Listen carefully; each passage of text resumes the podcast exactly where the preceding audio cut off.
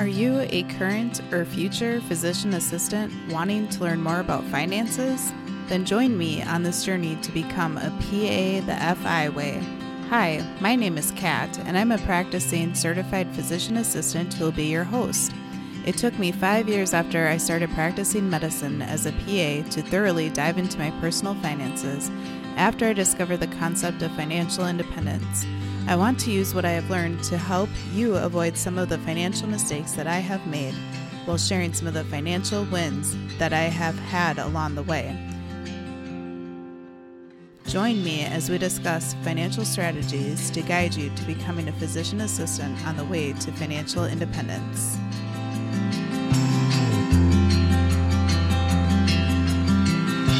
Welcome back to the PA the FI Way podcast. I'm your host, Kat, and thanks for tuning in to the show today and for your support, whether that is through following along on Instagram or joining the PA the FI Way Facebook group or signing up for the newsletter and joining several hundred other members who want to stay in touch and updated about what is going on. You can sign up through my website, pathefiway.com, or you can send a message to me through social with your name and your email address that you would like to be signed up under. I also want to thank those of you who have taken the time to leave a review on the podcast player that you are listening to this on, whether it's Apple Podcasts or Spotify or any other type of podcast player. Those reviews really mean a lot and they help others to be able to find the show. My sister and I got home a few mornings ago after 2 a.m from our joint mission trip that we did to Honduras, where I served on the medical team and she served on the dental team. So I have been doing what we all do after trips, digging ourselves out of emails that have come through when we are gone, as well as messages from patients or colleagues or support staff as well.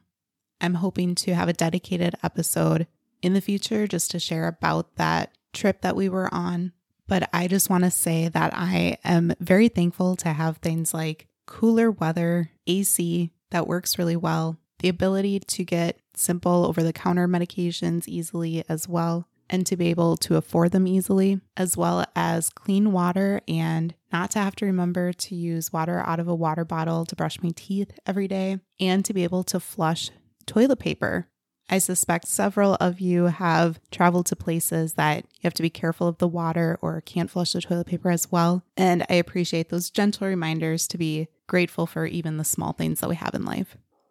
So, for the topic of today's episode, I wanted to talk about HELOCs. The acronym HELOC stands for Home Equity Line of Credit. And HELOCs are a financial tool that can allow homeowners to be able to borrow against the equity that they have built up in their homes and use that equity to pay for other things if needed in life. So, during this episode, I want to explain a little bit more what HELOCs are and discuss some of the pros and cons of HELOCs and talk about some ways that you could consider using a HELOC in your life if needed. Before we get into the details, this is your reminder that none of this information is true financial advice because I don't know your specific situation, nor am I a financial expert, such as a financial planner or an accountant or anything like that, but I will share this information and some details from my own life as well. And I encourage you to consult your financial professionals if you are considering whether HELOC is a good choice for you or not. So let's review the basics. HELOCs are for homeowners, so not renters. You do need to own a home to qualify for a HELOC. Additionally, you need to have equity with your home, meaning that there is a difference between your home's value and the mortgage that you owe on the home. And that equity is used as collateral for HELOC. And HELOCs are also considered a type of a second mortgage as well. So if you are considering a HELOC, it's really important that you truly take into consideration whether or not opening one would be a good fit in your life. And honestly, it can change as your financial situation changes and as your family situation changes over the years too, along with interest rate changes. The amount of money that you could get for a HELOC actually depends on several factors, including, again, the equity that you own in the home and things like your debt to income ratio, as well as your credit score, etc. I also want to point out that HELOCs are different than home equity loans. HELOCs, again, are home equity line of credits. So they work similarly to credit cards, meaning that they are a revolving source of funds that you can have access to when you choose to. Whereas a true home equity loan is where you get a lump sum of money at once. HELOCs are more flexible in that aspect. And this means that you can borrow money, repay money, and then borrow again up to the certain credit limit that you get when you open a HELOC. That's how it is revolving. Another interesting thing that you should know about HELOCs is that they can often have variable interest rates. And that means that the interest you pay can change with time, sometimes resulting in fluctuating monthly payments, and that can be hard to budget for. There are many different types of HELOCs out there, so you definitely need to do your research and apply to a few, compare different interest rates, and see if any of them are fixed or if they're all variable, and use that into the consideration as to whether or not you will open a HELOC. Additionally, sometimes HELOCs have what are two phases, and this can be typical for a lot of HELOCs. The first phase is a draw period, and then the second phase is the repayment period. So during the draw period, which is usually five to 10 years, that is when you can borrow from the line of credit. Then, after that period of time, the repayment period, you cannot borrow more and you have to start repaying the principal and the interest.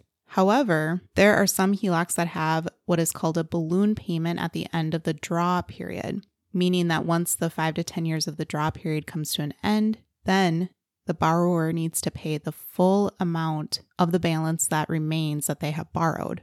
And if you have a sizable HELOC, then that can potentially be this large amount of money, depending upon how big it is. With a lot of HELOCs, you might have what are called interest only payments. And that means that during the draw period, you might only be required to make those interest payments, not payments on the principal. But then again, that's where you need to see if yours has the repayment period, which you would then be paying on the principal and the interest or the balloon payment at the end. So, next, let's dive into some of the pros of getting a HELOC. The first pro I touched on briefly is flexibility. So, again, once you are given the total amount of this line of credit, you can borrow as little or as much as that amount as you need. And then you can use those funds for many types of purposes. There can be lower costs to opening a HELOC, meaning that sometimes lenders will even cover certain closing costs. Otherwise, sometimes you might be responsible for them. I touched on this pro already, but during the draw period, you often only have to make interest only payments. So that monthly payment that you're required to pay can be pretty low instead of having to pay both the principal and interest. But don't forget, eventually you'll have to pay on the principal.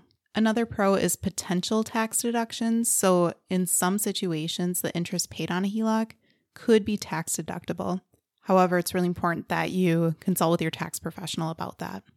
And then another pro is that the interest rates can generally be lower compared to unsecured loans or credit cards. However, at the same time, we have seen this year that interest rates have not been as low as what they have been in previous years. So, again, you would need to take into consideration if the interest rate of the HELOC that you could get is worth it or not.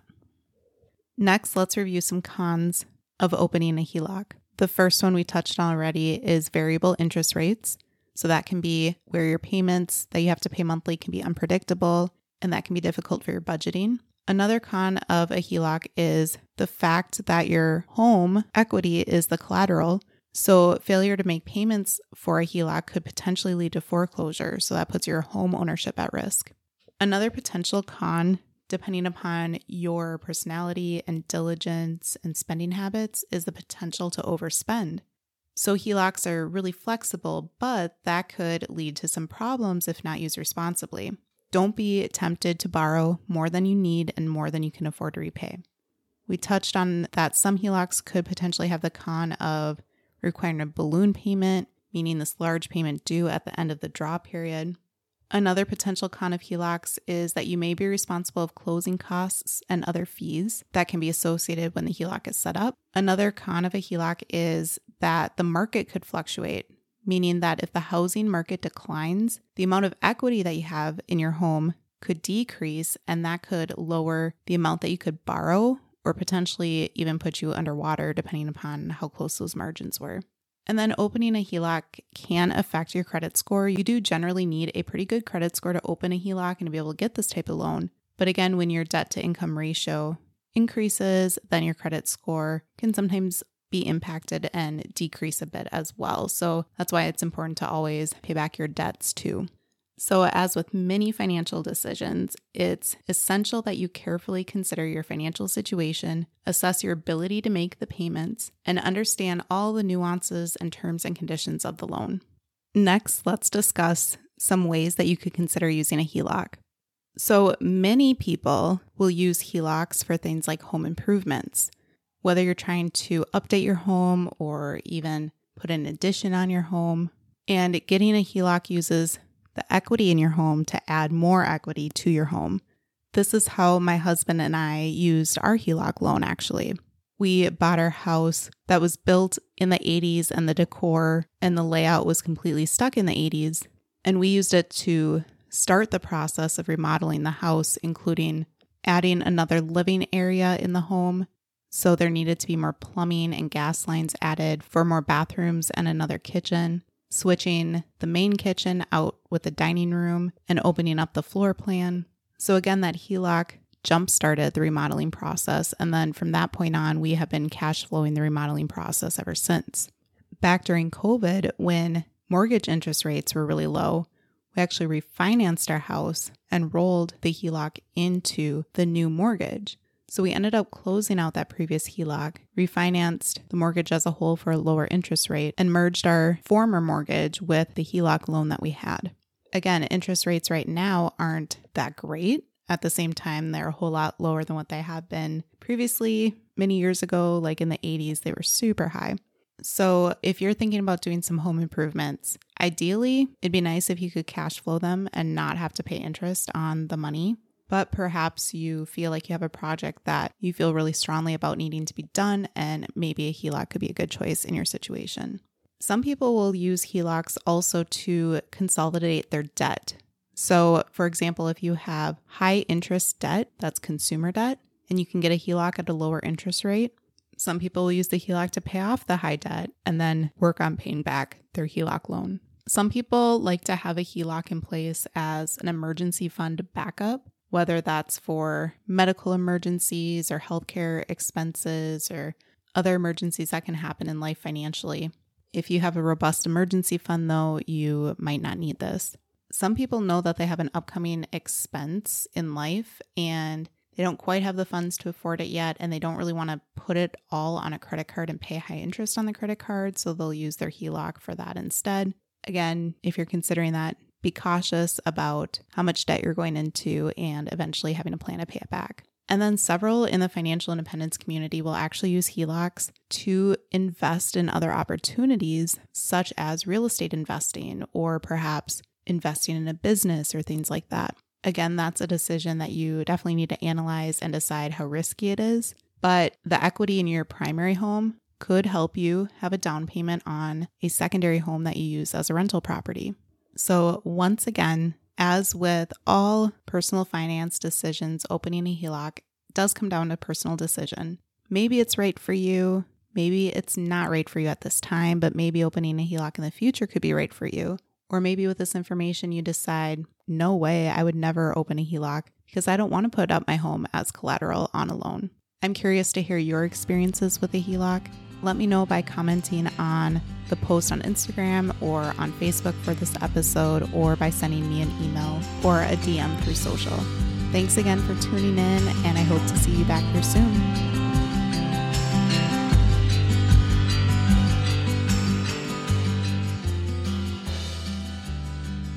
Thank you for tuning in, and I hope that you decide to continue to join me along this journey of becoming a PA the FI way please take a moment to press the subscribe button on the platform that you are listening to this on.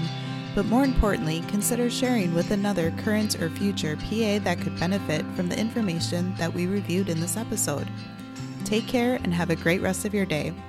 Until next time.